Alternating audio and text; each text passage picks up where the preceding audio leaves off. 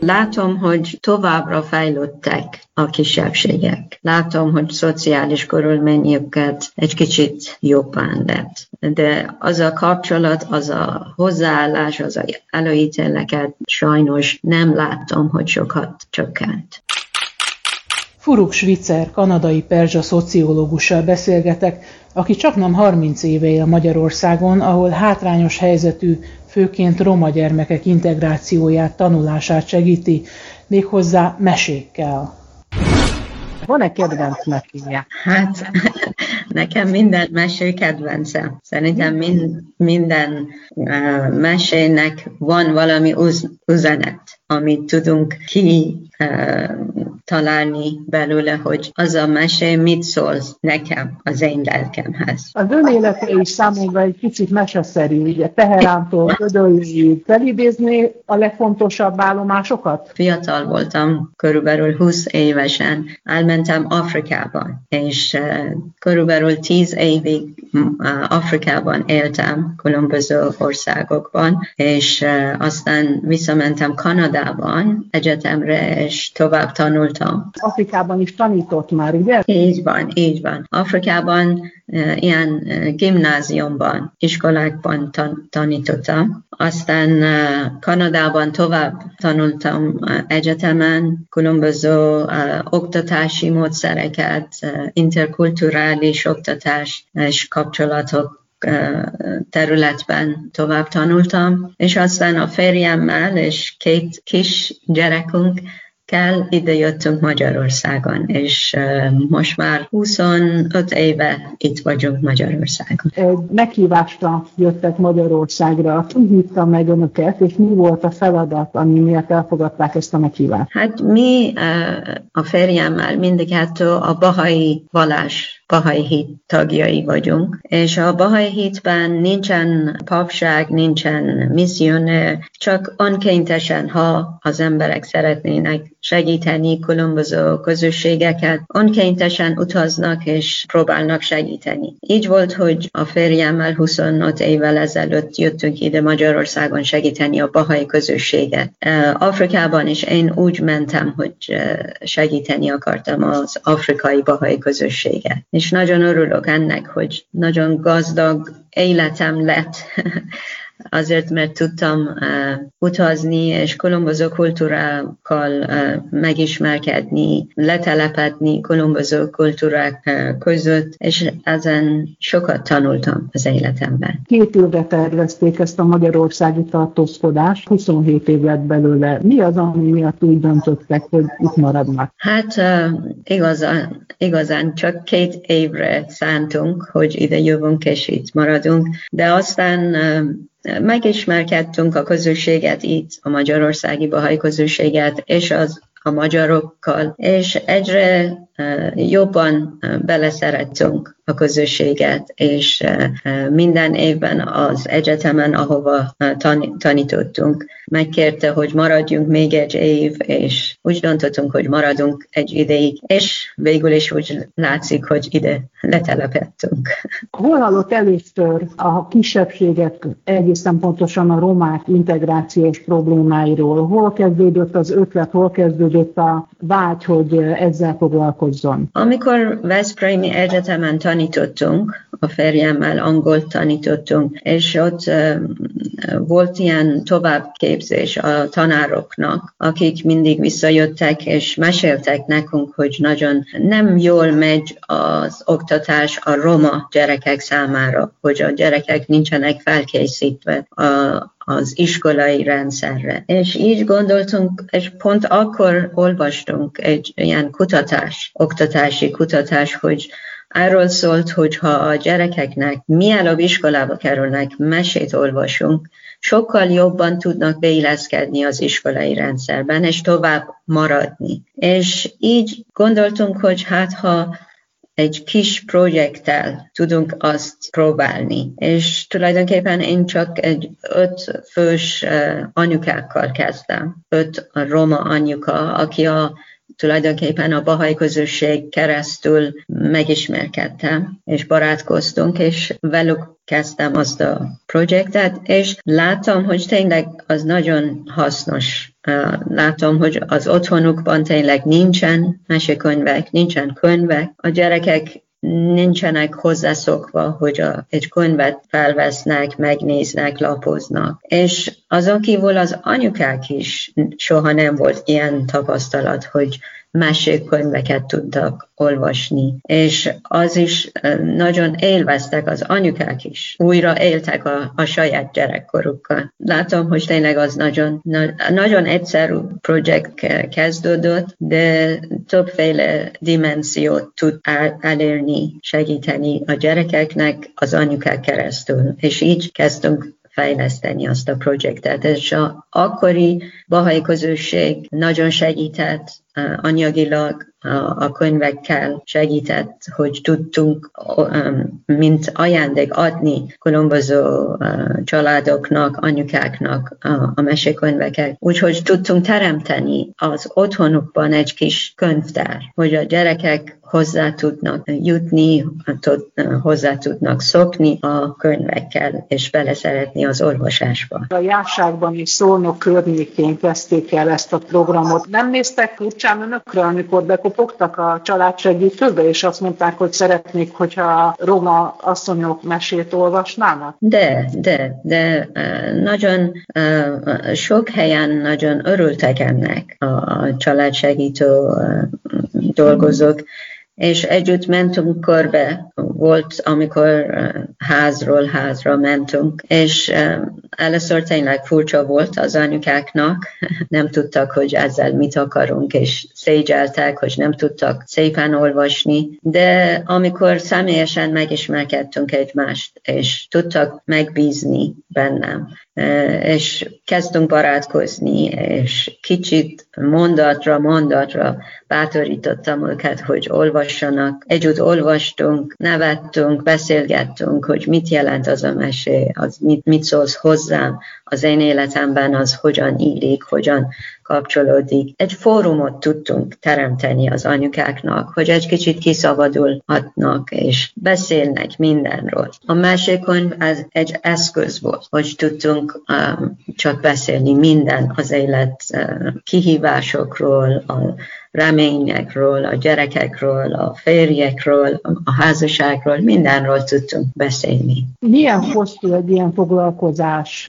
Hónapokig tart egy ilyen közös meseolvasás, és aztán hirtelen vége lesz ennek a folyamatnak, vagy pedig tovább viszik a helybeli asszonyok, akik elkezdtek ezzel foglalkozni? Igen, mostanában próbálunk, hogy helybeli uh, tutorokat, helybeli uh, csoportvezetőket találni, és ezzel is az a jó, hogy tudunk egy kis uh, munkahelyet teremteni egy uh, esetleg roma anyukának öt, aki jobban tud olvasni és vezetni a csoportot. És most a, az egész projekt kilenc hónapig tart, és három fázis van, benne van az olvasás, írás, életbeni kihívások, különböző kurzusok, különböző előadót meghívunk, vendégek lesznek. Szóval nagyon multidimenzió lett az a projekt. És igen, vagy hat hónapos, vagy kilenc hónapos most az a meséprogram,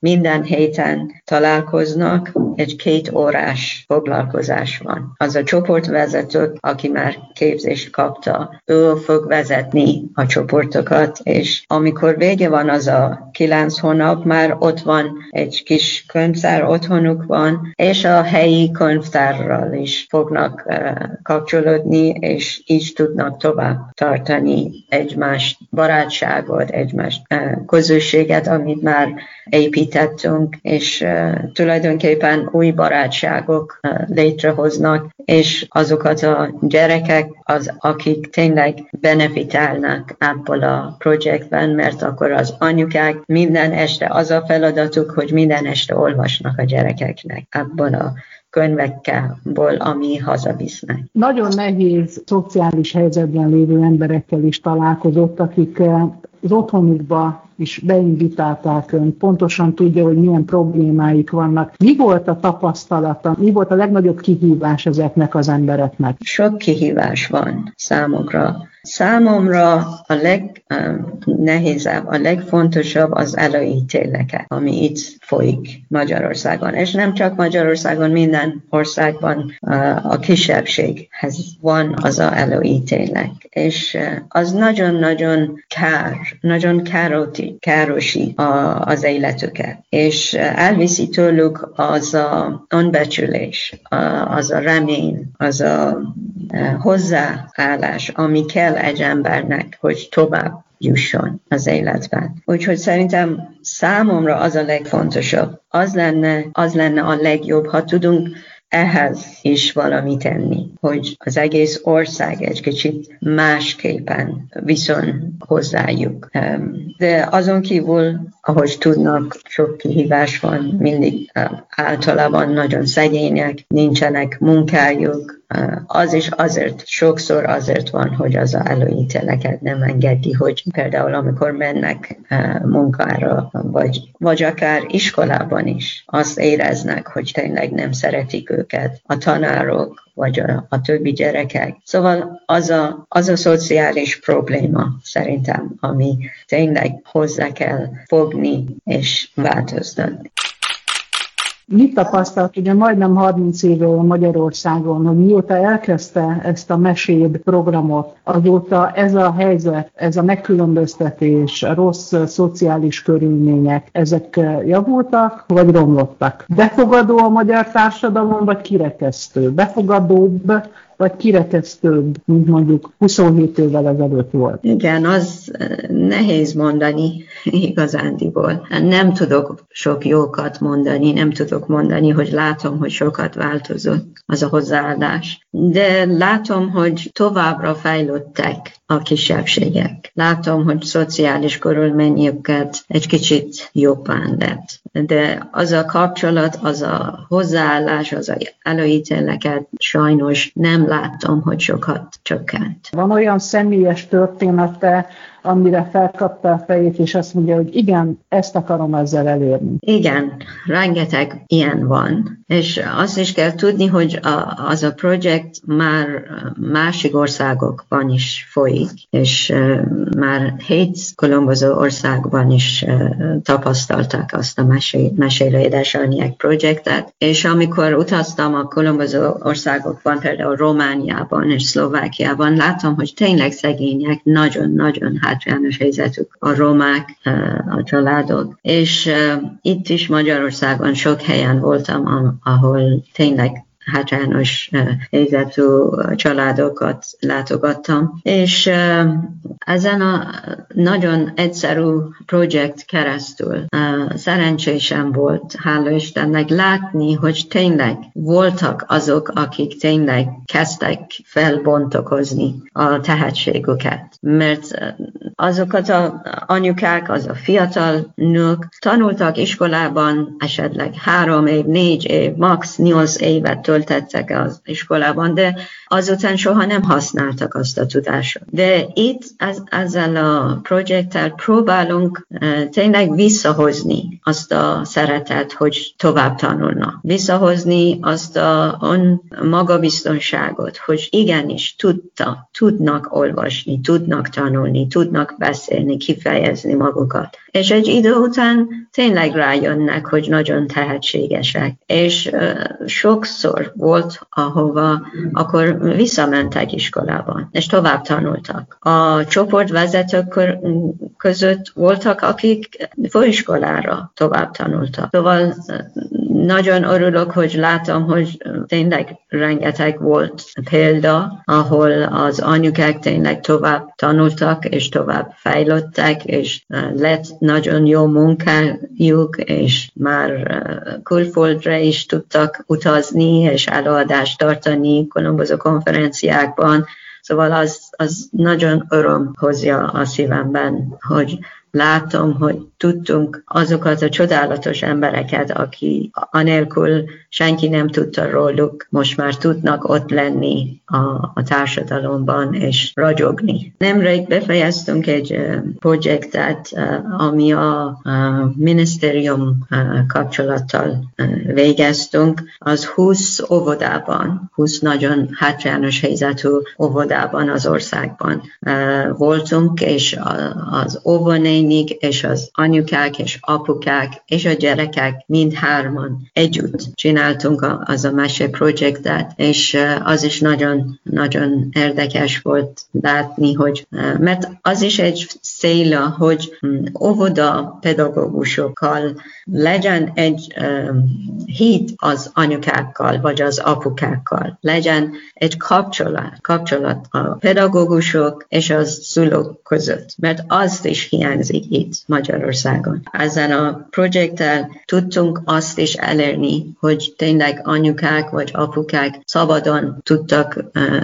megismerkedni az a pedagógusokkal, együtt működni, tartani meseolvasás délutánokat az óvodában. Szóval az is nagyon, nagyon érdekes volt. Azon kívül a, én a, és a férjem a párkapcsolati terápia foglalkozunk, és most a COVID alatt nagyon-nagyon sok kihívások vannak a családok között, és a legtöbb időm erre megy most, mostanában. Önt hogyan érintette a járvány? Hogyan viszelte át eddig ezeket a hónapokat? Hát persze, hogy nehéz volt, mindenki számára nehéz volt, de mi folytattunk a munkánkat, mert úgyis a legtöbb terápiát a külföldi kliensekkel tartunk, és azok mindig is Skype-on keresztül ment. Úgyhogy nem sokat radikális változás lett az életünkben, mert úgyis minden nap folytattunk a munkánkat, de az, hogy legyünk a közösség,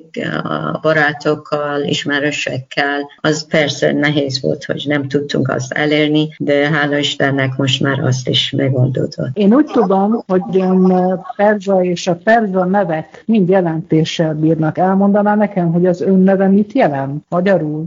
Az én nevem Fény a jelentése. Én akkor is, amikor Afrikában mentem, akkor is a hátrányos helyzetű emberekkel foglalkoztam. Kanadában is sok indiai emberekkel foglalkoztunk. A férjem, mint pszichológus, és én, mint szociológus.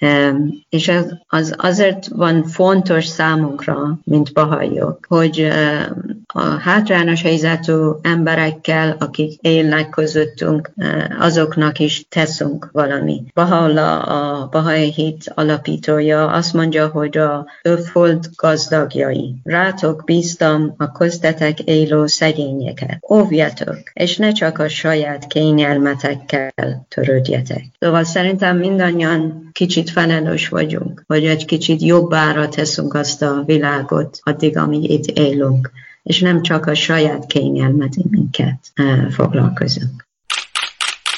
Ez volt a Selfie, a Szabad Európa podcastja, amelyben Furuk Svitzer Magyarországon élő kanadai perzsa szociológussal beszélgettem. Fazekas Pálma vagyok, köszönöm figyelmüket!